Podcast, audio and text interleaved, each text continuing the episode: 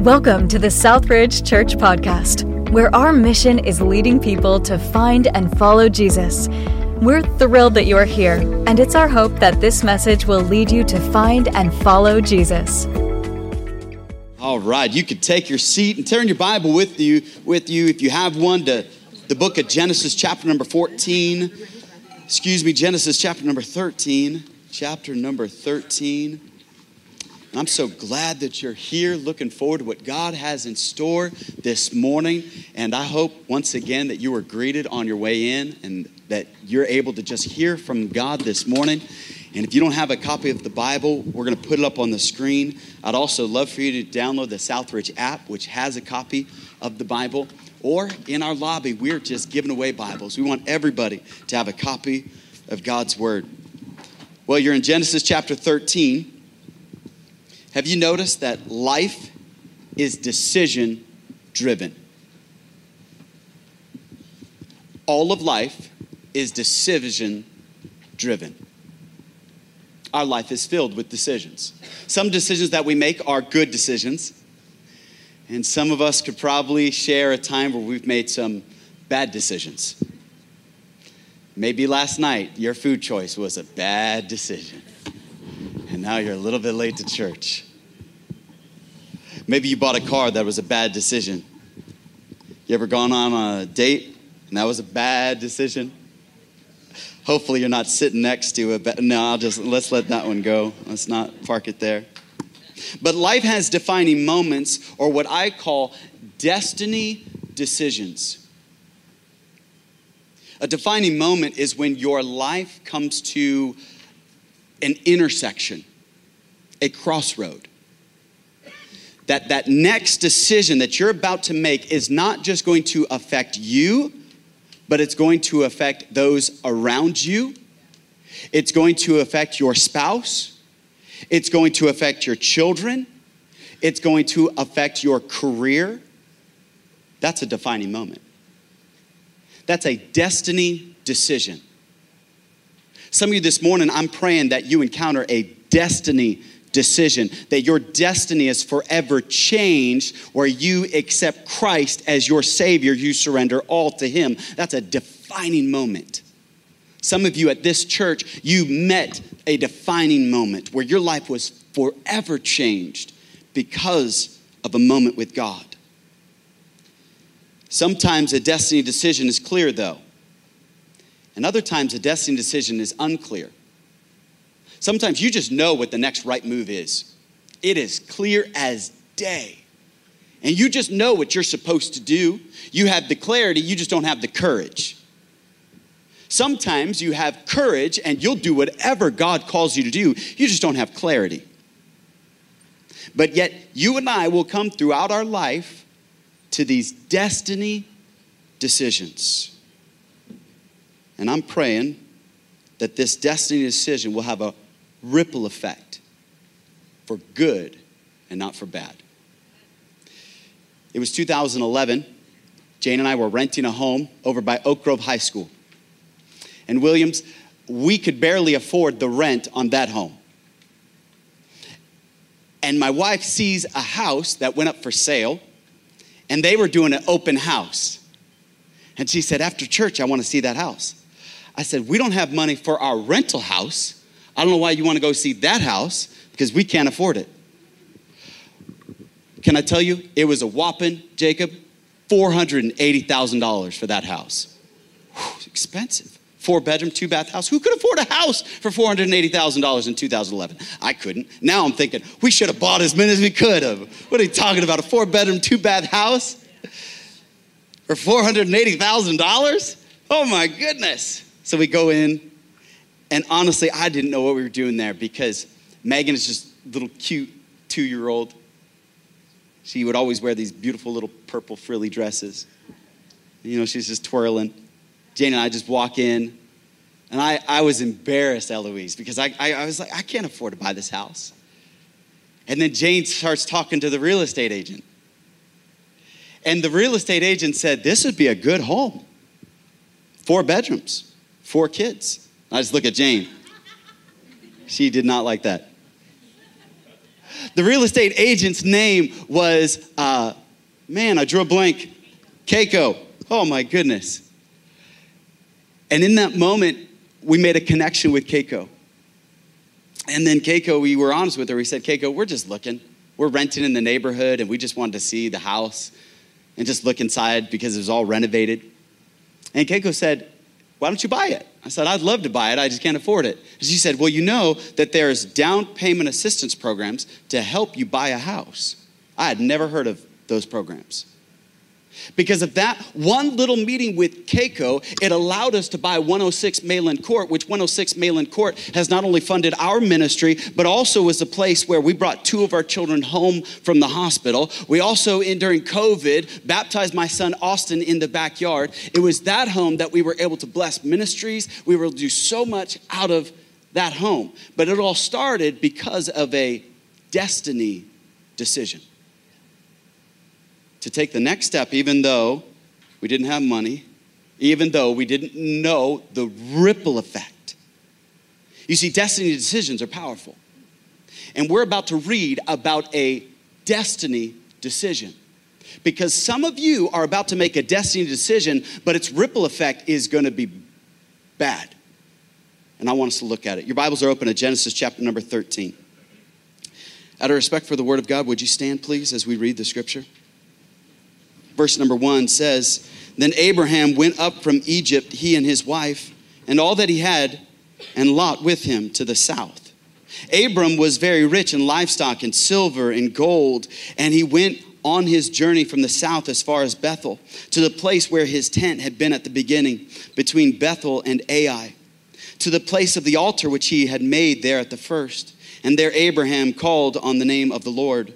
Lot also, who went with Abram, had flocks and herds and tents. Now the land was not able to support them, that they might dwell together, for their possessions were so great that they could not dwell together. And there was strife between the herdsmen of Abram's livestock and the herdsmen of Lot's livestock. The Canaanites and the Perizzites then dwelt in the land. So Abram said to Lot, Please let there be no strife between you and me, and between my herdsmen and your herdsmen for we are brethren. Is not the whole land before you? Please separate from me. If you take the left, then I will go to the right. If you go to the right, then I will go to the left.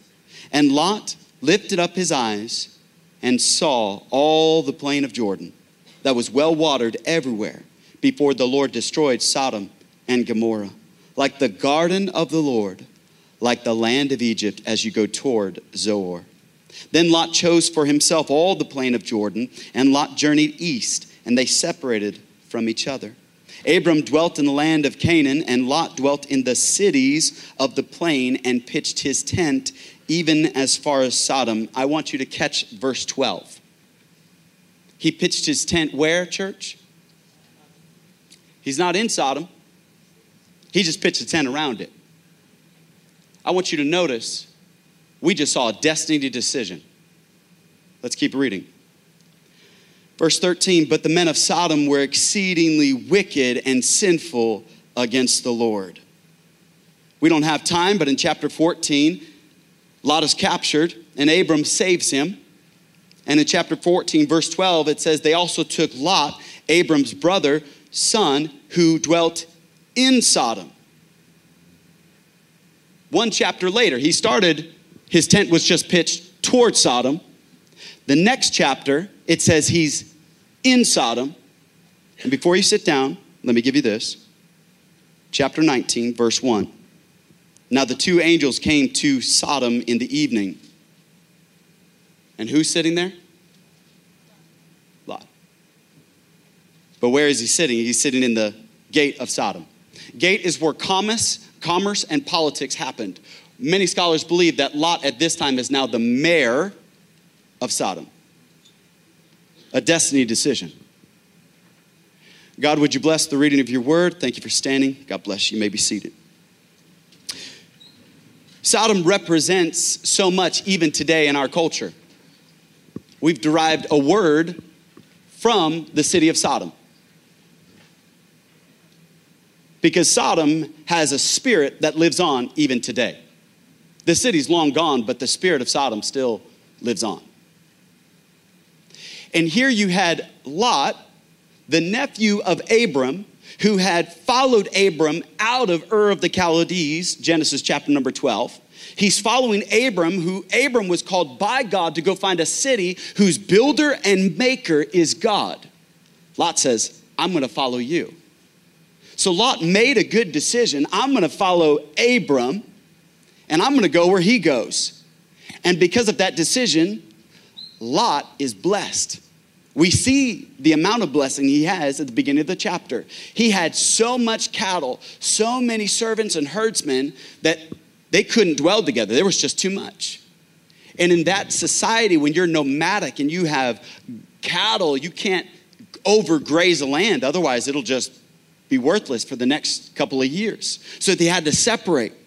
And Abram, being a good uncle, let Lot choose first. But we see that Lot made a choice. He made a defining destiny decision. And we're going to see how that decision plays out this morning. Because some of you do not realize the decisions you are making are going to have a ripple effect. And some of us are just ignorant to what could happen because of the decisions that we are making. You see, no one ever drifted to their destiny, no one has ever coasted to their calling or passively fulfilled their purpose. Famous coach Vince Lombardi said, No one fell their way to the top. Some of us think that we're going to get to our desired destiny by drifting. Author and speaker, her name is Christine Kane, said, all that it takes to drift is to do nothing. And that could be you this morning. You're just drifting along, just going with the flow. You just want to glide with the tide of culture. And yet you're missing out that there's a destiny decision.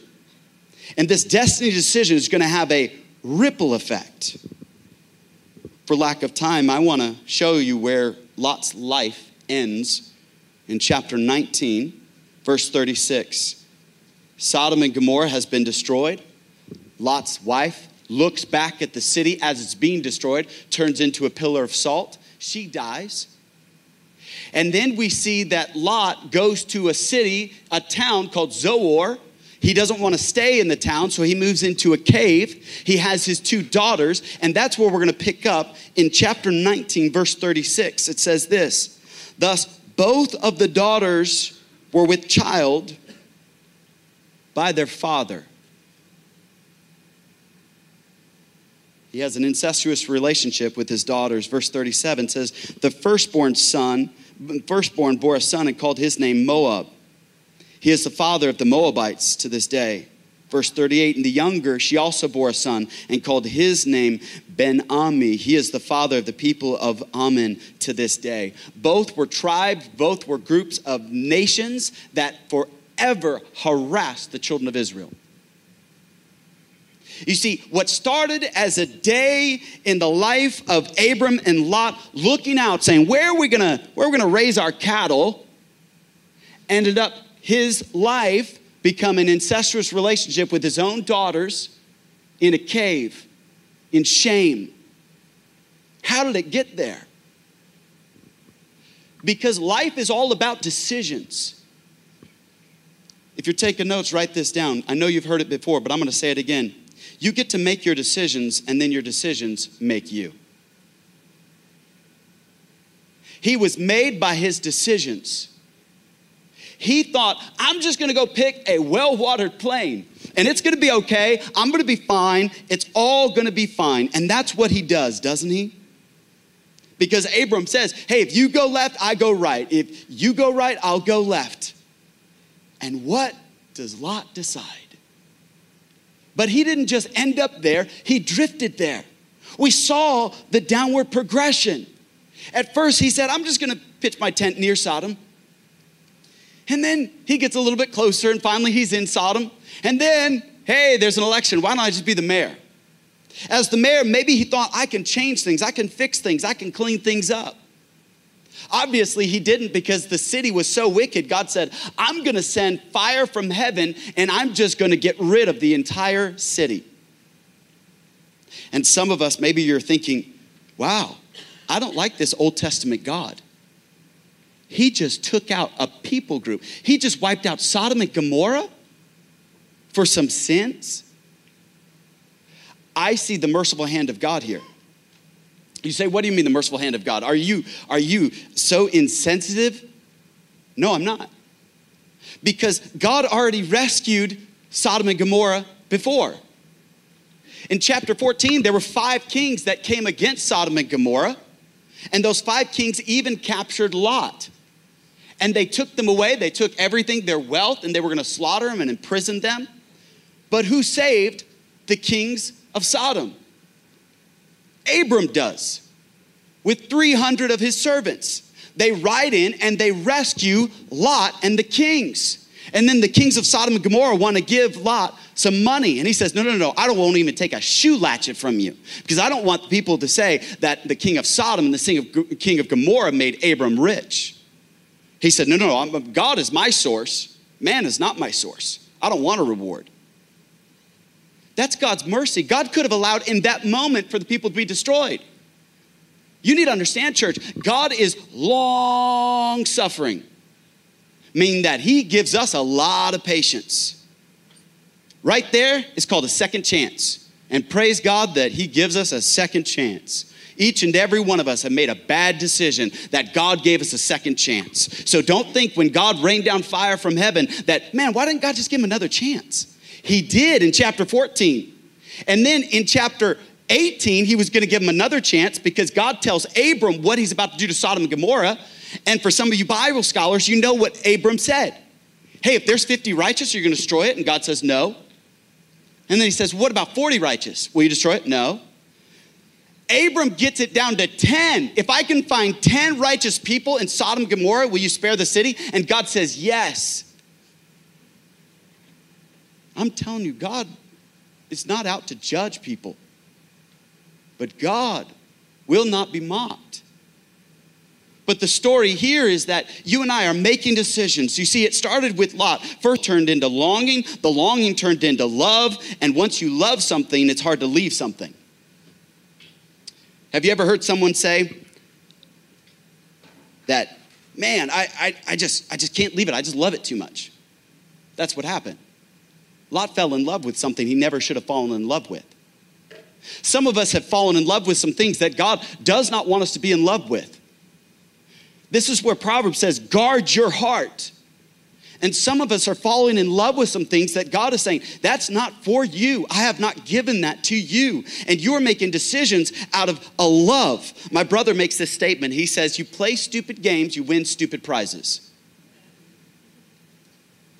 And some of us are making very poor decisions.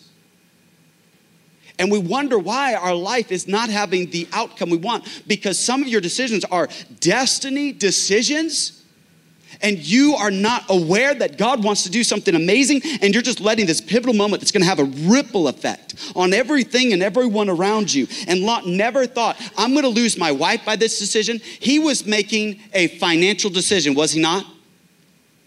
It was all about finances. He said it's a well watered plain, he's a herdsman.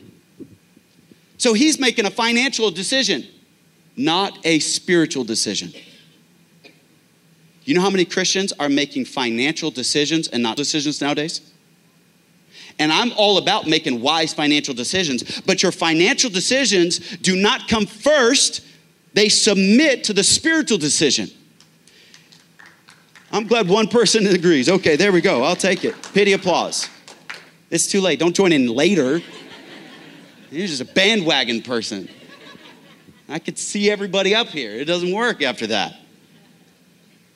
So, what ends up happening is instead of us getting on board and saying, Lord, I, I want to make the right decisions, we're missing out. Why? Because we're focused on what we desire. I want more money. Some of us are blinded by what we want so much, we'll make very poor decisions. Oh, I just got to be with that person. If I could just be with that person, I will be happy. And we're not happy. Oh, if I could just have that career, I'd be happy. And we're not happy. You and I need to first say, is this a decision that God wants for me? Is this what He desires for me? But notice, verse number 10, I want to pull something up here. And we're going to work this thing a little bit before we get going. Is that okay, church? All right. Verse 10. The Bible says, And Lot lifted up his eyes and saw And, and just mark that for a second. He saw something. If you were to go to Genesis chapter number three, Eve saw the fruit that it was able to make one wise. It starts with the lust of the eyes. What are you seeing? You're seeing that career, you're like, that looks good. You have no idea if that's good. Oh man, he looks great. You have no idea if he's great. Oh, she looks great. You have no idea if she looks great. Oh man, that just looks so good. Don't trust these, my friend. Matter of fact, touch your neighbor and say, hey, don't trust your eyes. Don't trust your eyes. Your eyes will deceive you, they will trick you. Lot was focused on this.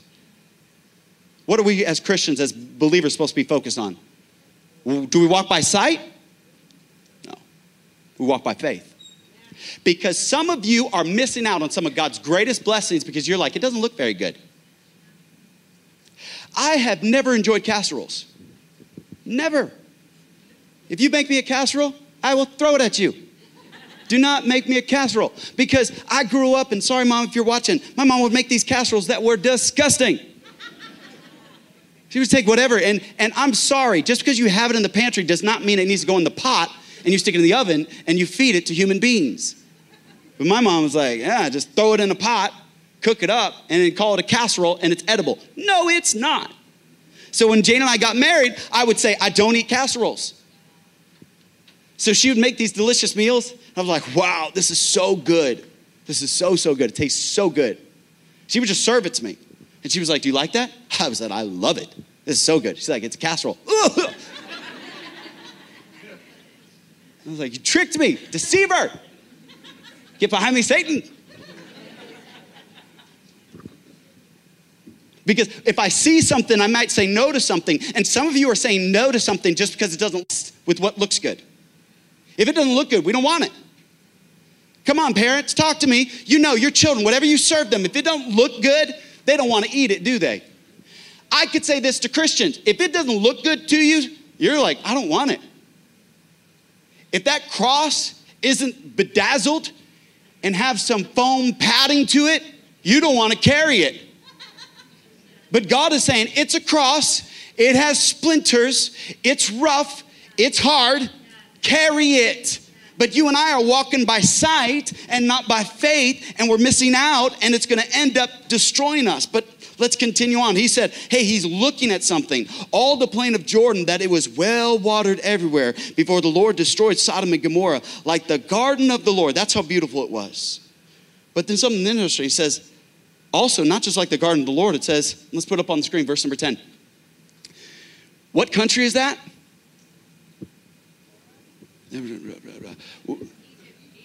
There we go. There we go. We will do a English grammar course uh, Monday through Friday, and we will be hooked on phonics. Brought to you by Homeschooler. That's Egypt. I'm sorry, I shouldn't be so passive aggressive this morning. I didn't get a lot of sleep, and so if I'm salty this morning, just bear with me, okay? Just a little salty. All right. He said, That's exactly right. Been eating casseroles. Lot like Sodom because it was a lot like Egypt. Now, let me take you on a little journey. Egypt always represents not the kingdom of God, but the kingdom of man. It represents slavery, it represents bondage, it represents worldliness, it represents anything that is not godly but ungodly. And why did Lot like Sodom? Because it reminded him of Egypt. But here's the thing who, who took him to Egypt? Was he ever supposed to be in Egypt?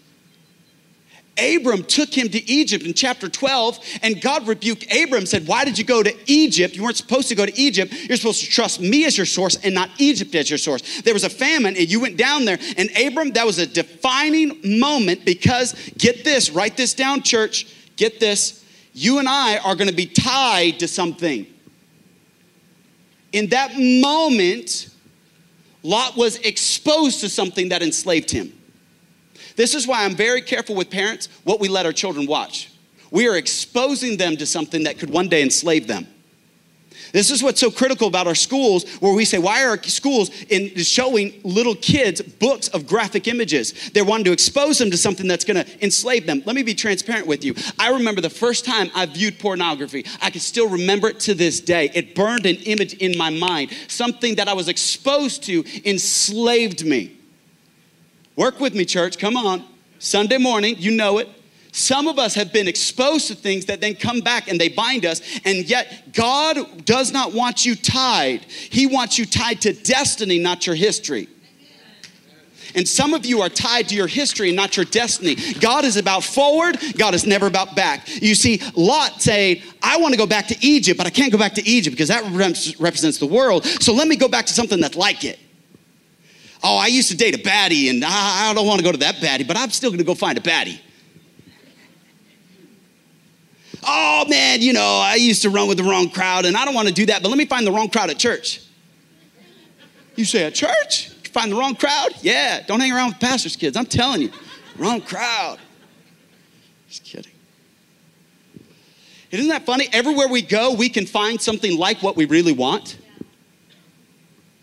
Water seeks its own level. So here, Lot, he, you say, how did he, what did he do with his destiny decision? He was tied to something, but he wasn't tied to his destiny. Church, I want you tied to your destiny. I want your destiny to pull you into that future that God has for you. I don't want you bound by anything in the past. You see, Lot was bound to the past. He wanted to go back to something. God's not about you going back to a bad relationship. He's about you going forward. And a destiny decision, you know it's a good decision. If it's gonna pull you forward, is this gonna pull you out of debt or back into debt? You say, but it's a nice car. Yes, is it gonna to pull you into debt or out of debt. Oh man, that relationship looks really good. Are they a follower of Christ or are they not a follower of Christ? Oh man, I need to move here. Wait a minute, is God leading you there or is it just your own spiritual and financial decisions leading you there? What's guiding you? You see, destiny pulls you. I want you tied to destiny. I don't want you tied to history. And some of us are tied to history. That's why you can't break these patterns.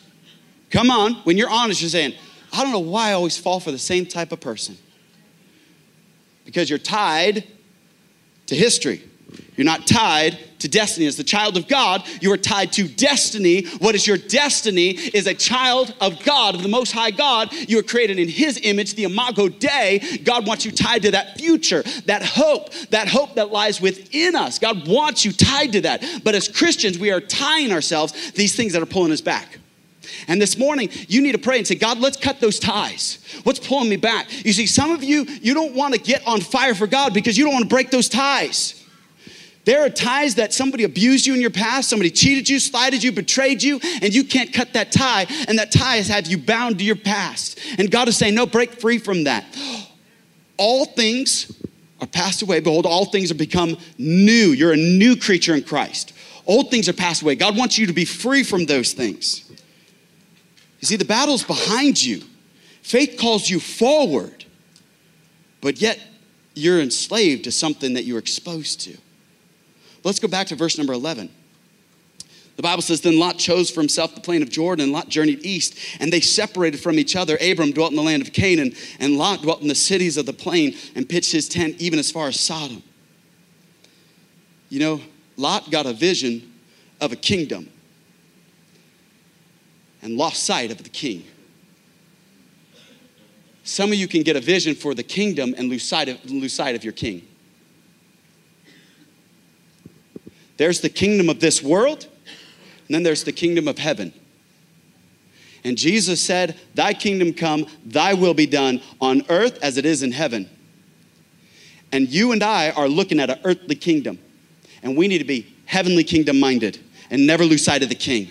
The king is God. The king is Jesus. Did he go over there and say, I'm going to build an altar. I'm going to go reach them. I'm going to go be a missionary to them. I'm going to go evangelize them? No, no, no. Instead, he's allowing something else to drive him and pull him into something. And Christians, what happened when your life, when your fire, when your, your vitality for God and purity and holy things, when that begins to dwindle, it's because you have your eyes on a kingdom and you lost sight of the king. And God says, Eyes on me, looking unto Jesus, the author and the finisher of our, of our faith.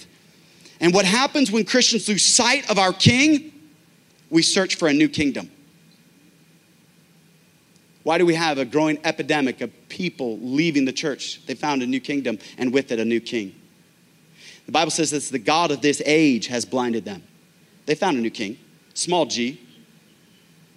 But we, the believers, the ones that are here that are saying, No, I don't want to fall into that trap. I don't want to just passively pursue my purpose. God has destiny inside of me. There's something I'm meant to accomplish, and I'm going to fulfill it in my generation. I'm going to have a ripple effect that's not just going to reach my neighbor and my children, it's going to go far and reaching. But I'm not just going to drift into destiny. I'm going to make the decisions that are right. You see, our lives are defined by what we accept, not what we accomplish. We live in the age of acceptance. Have you noticed that? Everybody comes to you, just accept me, just accept me, accept me, accept me. I'll tell you, I love everybody, but I don't accept everyone. I could show you a video of somebody who came in at four o'clock in the morning, went onto my patio in front of my house, and started stealing stuff off my porch. I caught it on the camera. He looks at the camera too. I'm surprised he didn't smile and wave as he was stealing my stuff. Should I just accept that? No. You and I are accepting things that we shouldn't be accepting. You see, you want to live and define your life by accomplishment, and God's like, what are you accepting? Because what you accept sets the standard. Hey, ladies, if you don't like how a man treats you, it's because you are accepting a standard of how you're going to be treated. Hey, guys, you don't like the type of women that are around you, it's because you're accepting a certain type. Because what you accept, that sets the standard. What we accept as a church sets a standard. So we don't want to accept sin. We want the Savior. We want to choose godliness and righteousness and holiness. That's our standard. And yet the church is all about, oh, let's just accept. Wait a minute, hold on. Let's stop for a second. Because what I start accepting sets the standard. This is why I'm careful about the things I watch, the things that I eat, the things that I drink, the things that I say, because it sets a standard. And I'm called to a higher standard. You, as a born again child of God, are called to a higher standard. Are you not? Talk to me, church. Are you not called to a higher standard? You don't actually believe that. Don't lie. Don't lie. I don't need to see you Monday through Friday. I can go to your neighbor and say, hey, do they set the standard? What's the standard? When your tire breaks down, when you run out of gas, when you need money, are they there? Is your neighbor there? You're setting a standard. Are you the first one to help and serve? Are you the first one when somebody says, we need to change the city? Are you the first one to say, yes, let's set a new standard? Or are you just simply saying, I hope somebody else sets a standard? Because I'll tell you this you love standards. Because you've gone into a restaurant with low standards, have you not? You walk in, you see the waiter, you look at their fingernails, you look at their hands. No. You have higher standards with your food than you do with your spirituality. The things that you would never dare put in your mouth, but the things that you put in your mind and in your heart, the filth that we allow in, you would never allow that in your mouth. You would never allow it in your child's mouth. Come on, fat free, gluten free, healthy garbage stuff that we feed our kids. We want them to live forever. It's funny that we want them to live forever, and then we're like, oh, whose idea was it to have kids? Don't serve them healthy food. Isn't it ironic that we're more careful about what we put in our mouth than what we put in our hearts? You will sit there and watch garbage on TV for hours after hour after hour. Job said, I will set no wicked thing before mine eye. But we just take it in. We just listen to it. We don't set a standard. You say, oh man, I think you're getting on a rabbit trail. Hey, every once in a while, that's okay. The church is called to a higher standard, and culture is looking for that standard. And we, as the body of Christ, need to say, no, we're going to come back to that standard because we live in the age of acceptance. And what who who made whatever is telling you to accept acceptable? Who's the standard of what is acceptable? Because God sets the standard, and God tells me what's acceptable. And if God said this is not acceptable, then it's not acceptable. It's binary, it's black and white. But yet we got Christians that they want to argue and pontificate about things whether God really said it. Never once opening up the Bible, never once saying, God, what does your word have to say about this thing? You see, God is calling us to make decisions, and we need to make decisions guided by this book. And let this book be the definer, and let this book be the arbiter, and let this book be the one that guides us. But notice what happens. Let's go back to verse number 14. We saw earlier in verse number 10 that Lot lifted up his eyes and saw. His decision was made off of what he could see. Let's go to verse number 14 and let's see if we can pick up a subtle difference between Lot and Abram. Let's look at it on the screen. Verse number 14. They also took Lot, Abram's brother, I'm sorry, chapter 13. Go to chapter 13 and go to verse 14. Chapter 13, verse 14. Can you pull it up on the screen, please? It's under point number four. I need you to see it. Here we go. And the Lord, what's the next word? That's all you and I need right there. That's, that's it. We could close up our Bibles right now if you will grab a hold of that thing right there. Who said it? That's it. One was led by what they could see, the other was led by what God said. Come on, which one's better, church? Said. What God said. We need to get back to what did God say? What did God say to me? And this is what I want to tell you. When you have a decision to make, and husbands and wives, when you're talking to each other and saying, hey, should we do this? Should we do that? I need you to say, hey, what is God saying to you? What's God saying to you? Stop doing this that, oh, we can make more money, we could save money, that might be good for the kids. Hey, it might be good for our finances. Hey, it feels right. How about let's go back to what did God say about it? Because God will guide you into all truth. God will lead you if you will let Him. But you're not even giving God an option to even speak into that matter in your life. And you're wondering why you have regretted the decisions you've made. God always shows mercy. But how about what if you went to God first? I've made many decisions in my life, and I've come back to people and said, Man, I royally messed up. And they said, Micaiah, why don't you just ask me? I could have helped you. You know, God is looking down and saying, Why don't you ask me? I want to help you. And yet you and I think, Well, God, if you're all powerful, just help me anyway. No, you would never learn. You would never learn to ask for help. You never learn that God is the one that I depend on. He's the one that I need. You see, you need a guide, not just guidance. And some of us, all that we do on Sundays is you're just here for some guidance. And I want you to get off of that type of Christianity that is regurgitated Christianity that I devour this word all throughout the week and then, like a mother bird, chew it up and spit it in your mouth. And let me get graphic for a minute because you won't touch this word. And you're expecting me to give you guidance when I want to give you and introduce you to the guide. It's okay that you need a little guidance, but how about you meet the guide?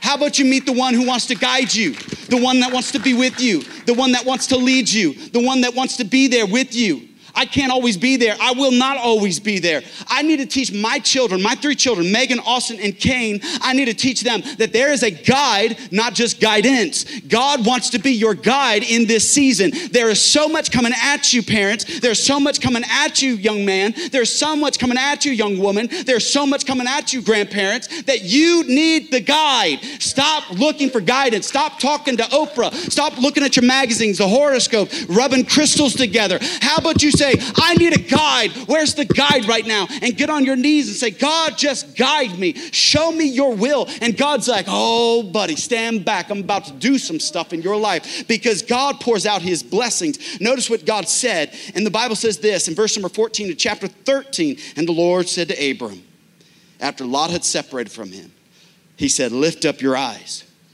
Hey, sometimes God does let you see it. And he said, Look from the place where you are, northward, southward, eastward, and westward.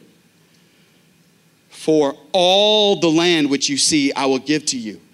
We missed these details, but I want to go back and earlier, Lot said, I'm going to take the plains of Jordan. And the Bible says that was east. Hold up a second. God just covered the compass with Abram. He said, I'm going to give you north, I'm going to give you south, I'm going to give you west. What also has God given him? He gave him the east anyway. God reserves the best for those who leave the choice with him.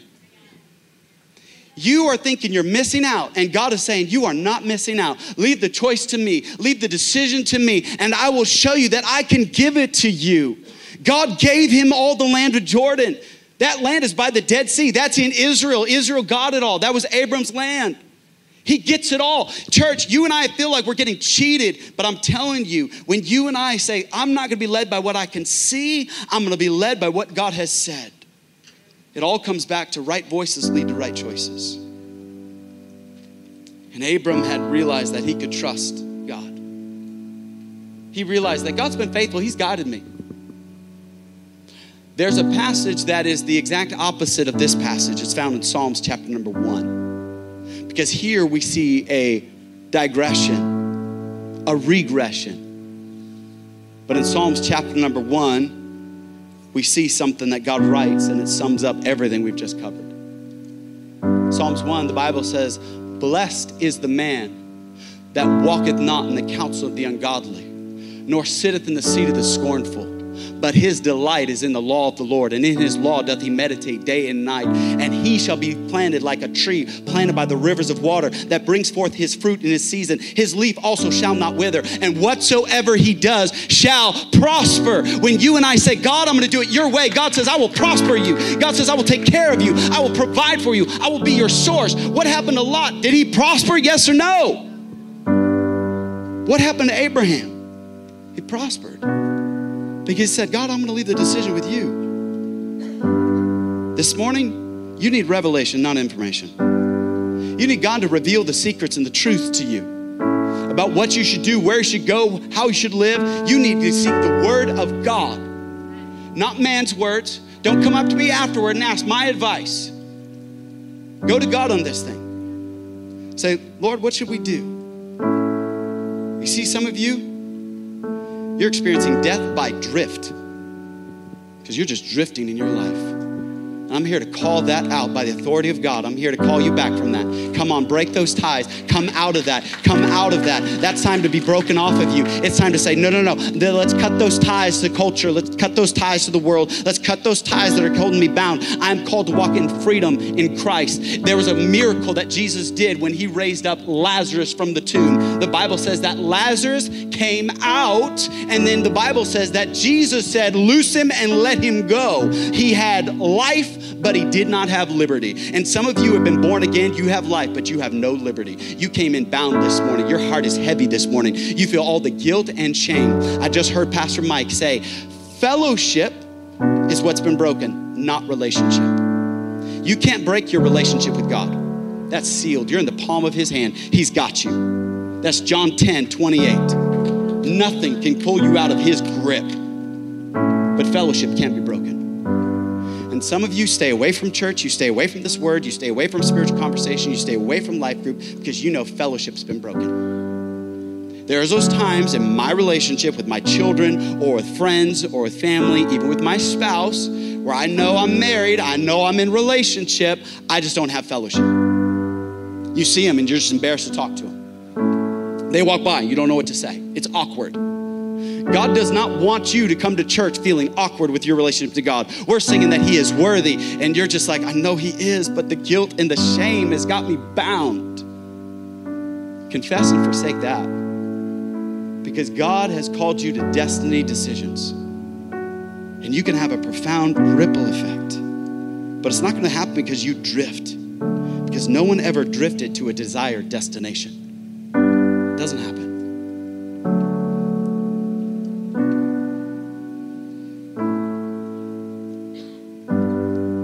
Haven't shared this story because it's always been too personal.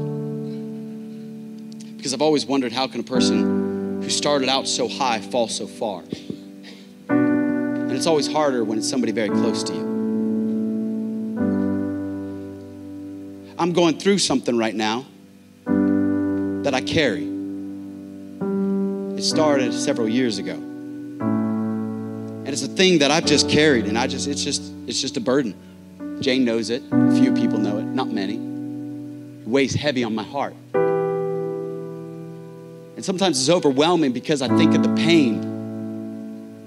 Because I never thought this would happen to someone so close to me. How they could be somebody that I almost idolize, and that's a strong word, that somebody I've always looked up to, somebody that I considered a friend, a mentor, someone that was actually my own family that I would follow their footsteps, that I would want to be like them, emulate them. Who was a pastor, a leader. The Bible college I went to, they have a trophy. And in that room, you can look at the trophy, and every year for four consecutive years, the person that won the Preacher Boy trophy, it has his name on it. gifted pastor, talented, an amazing person. And then I discovered the depth of depravity that one person could fall into. And it broke my heart. I'm saying, how did that happen? How does somebody so high fall so far?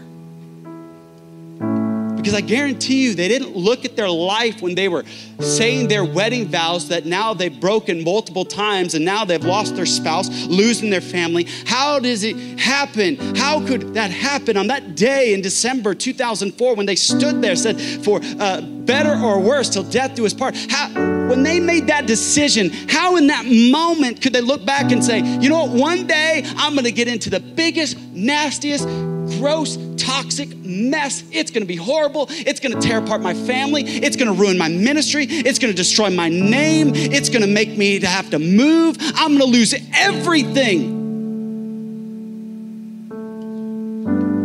You see, destiny is staring you in the face, and you are about to make a decision, and you need to step back and say, This decision is a defining destiny decision, and my whole life is gonna be affected by it. And if you don't consider the cost, that wait a minute, what is this decision doing? Because some of you think church is a game, Christianity is a game, God is a game, and you need to say, Wait a minute, if it is a game, if it's all just a game, what are we doing? And I don't think that person realized that one day that they were going to lose all that and destroy it. Because nobody ever sets out that way. No one sitting here one day is going to want to ruin their life.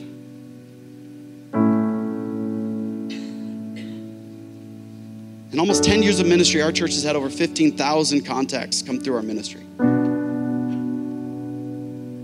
And I've seen so many lives that have done great, and I've seen so many just destroyed. And it started because there was a defining moment, and they didn't see how big it was. And this is a moment that God is calling the church to say, hey, this is destiny. You can't drift to this thing, you can't coast to this thing. This, you can't go haphazard at this thing. I don't care what age, stage you're at. It's time that we say, God, I'm going to listen to what you said about this thing. Because we're making decisions that we are now setting a standard. The average Christian goes to church twice a month. Some of us, we're lucky if we go once a month.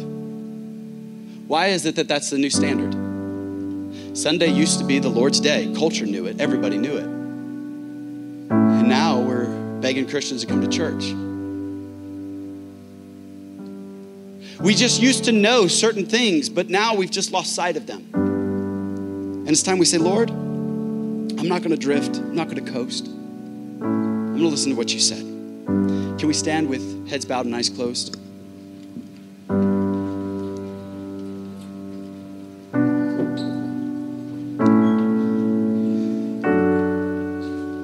I want to pray for you, church. And then I want to ask you to do something that Pastor Mike taught us at the retreat. He said, Stop asking your pastor to pray for you and you start praying for you. So I'm going to pray for you, and then I want you to pray for you. I want you to say, God, am I drifting into stuff that is going to mess me up? Or am I making a destiny decision that, man, I'm going to follow you, I'm going to do something? And you make that decision. I'm going to pray for you. And then we're going to have just a moment of quiet and stillness. And you take and you pray for you. Heavenly Father, God, now is the hour where Christians need to decide are they truly Christian? Is this thing real? Is it a game? Am I just going to live for whatever I can see that looks good? Or am I going to make the decision to do what you've said? And so I pray for a church that we are a church that simply says, God, whatever you say to me, I'm going to do it. It doesn't have to look good, it doesn't have to make me feel good, but I want to please you, and I'm going to do it. And so, Father, I just pray that we would have a church that has a renewed vision and passion to be obedient to you as we are making destiny decisions. Right now, church, we're just gonna have a moment of stillness. I just want you to right there just pray. Just say, God, I need to hear from you. As the pianist softly plays, would you pray? Maybe you're there, you say, I don't know how to pray. Sometimes the best prayer is, God, help me. And God will show up. So, in the stillness, let's humble ourselves before God.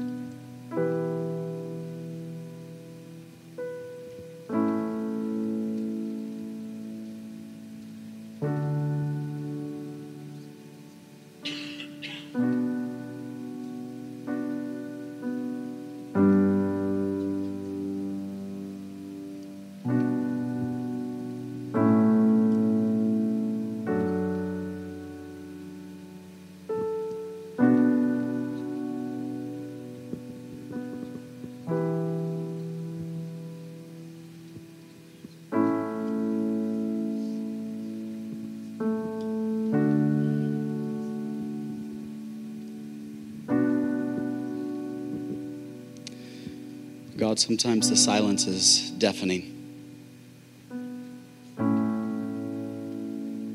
Because we come to you knowing that we haven't talked to you in so long, and our heart has drifted so far. But God, right now, would you draw close to us? Would you call back the prodigal? Would you call back the one that's merely in church at a performance? Would you call us back to a revived state of being? In Jesus' name I pray. Amen. Thank you so much for listening to today's message. If this message inspired you and helped you, we would love for you to hit like, subscribe, or share it with someone today. Until next time, have a great day.